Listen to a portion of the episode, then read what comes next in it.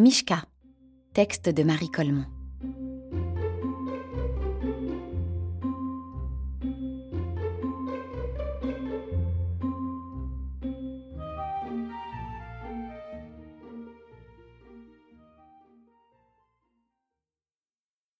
Mishka s'en allait dans la neige en tapant des talons. Il était parti de chez lui ce matin-là, comme le jour commençait de blanchir la fenêtre. De chez lui, c'est-à-dire de la maison d'Élisabeth, sa jeune maîtresse, qui était une petite fille impérieuse et maussade. Lui, c'était un petit ours, en peluche. Avec le dessous des pattes en velours rose, deux boutons de bottines à la place des yeux, trois points de laine à la place du nez. En se réveillant, il s'était senti tout triste et dégoûté. Élisabeth n'était pas gentille. Il lui fallait vingt-cinq joujoux à la fois pour l'amuser, et quand on avait cessé de lui plaire, il n'était pas rare qu'elle vous secoua et vous jeta d'un bout à l'autre de la pièce. Tant pis, s'il lui restait une de vos pattes dans la main. J'en ai assez d'être un jouet ici, grognait Mishka, en se frottant les yeux de ses poings.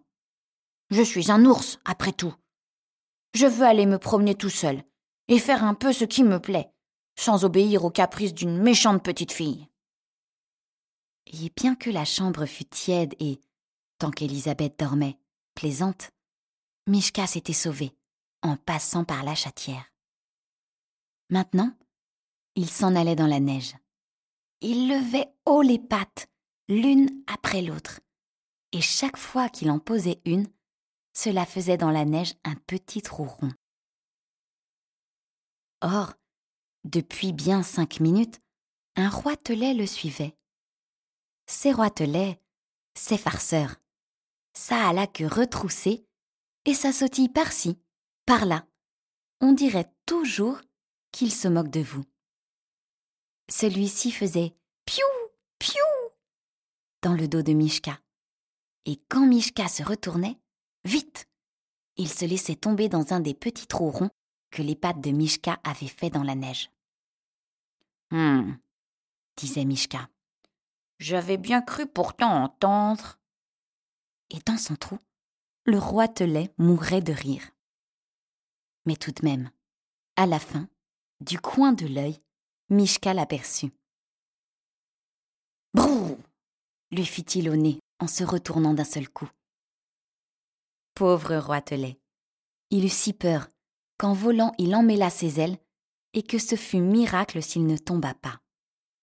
Il se blottit sous un buisson et se tint désormais tranquille. Tradiridira, tralala, chantait Mishka en continuant sa route. C'est très amusant d'être un petit ours qui se promène dans la campagne. Je ne veux plus jamais être un jouet.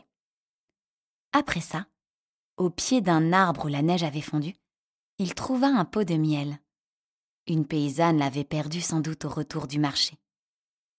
Mais le pot de miel était fermé, et Mishka ne savait pas dévisser le couvercle. Après avoir essayé de toutes les manières, il devint furieux. Tiens, grande bête de peau dit-il en lui lançant un coup de pied. Va-t'en où il te plaît. Et le pot se mit à rouler, et roulant, il buta contre une pierre, s'ouvrit en deux. Voilà le miel. Mmh, mmh, faisait Mishka en se régalant. Que la vie est belle dans les bois. Jamais plus je ne serai un jouet, ça, non. Naturellement, quand il eut bien déjeuné, qu'il se fut bien frotté son petit ventre rond, il eut envie d'aller faire la sieste en haut de l'arbre.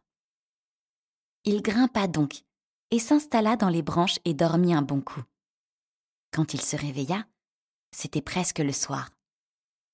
Deux oies sauvages s'étaient posées à la cime de l'arbre pour se dégourdir les pattes, et on les entendait causer. Quand, quand? C'est le soir du Noël, disait l'une.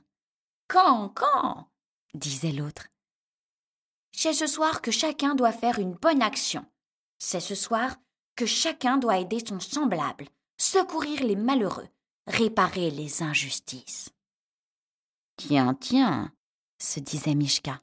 Je ne savais pas ça. Et puis elles s'envolèrent au fond du grand ciel gris.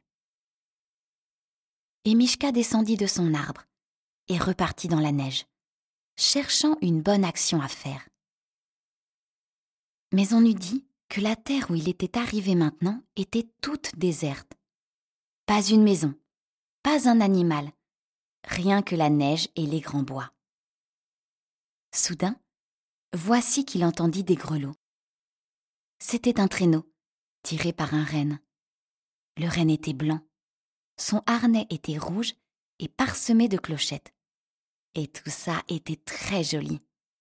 Et aussi, dans ses beaux yeux longs, le renne avait une lumière comme on n'en voit pas sur cette terre, assurément. Sur le traîneau, il y avait un grand sac, tout gonflé, tout bossu. C'était le renne de Noël qui faisait sa distribution, comme c'est l'usage dans les pays du Nord, où il y a bien trop de neige pour qu'un bonhomme Noël puisse cheminer à pied. Grimpe vite, dit le renne à Mishka, tu m'aideras. Oh, ça c'était amusant. Le traîneau volait sur la neige. La nuit était venue, mais il y avait tant d'étoiles au ciel qu'on y voyait comme en plein jour. À chaque village, à chaque maison, le renne s'arrêtait et Mishka, entrant à pas de loup, mettait dans la cheminée un chemin de fer, un pantin, une trompette, tout ce qui lui tombait sous la main en fouillant dans le grand sac. Mishka s'amusait comme un fou. S'il était resté sage petit joujou dans la maison d'Élisabeth, aurait-il jamais connu une nuit pareille? De temps en temps, cependant, il pensait Et ma bonne action dans tout ça? Alors, on arriva à la dernière maison. C'était une cabane misérable, à la lisière d'un bois. Mishka fourra la main dans le grand sac, tourna, fouilla. Il n'y avait plus rien. Reine, oh reine, il n'y a plus rien dans ton sac. Oh gémit le renne. Dans cette cabane, il y avait un petit garçon malade. Demain matin, en s'éveillant, verrait-il ses bottes vides devant la cheminée? Le renne regardait Mishka de ses beaux yeux profonds.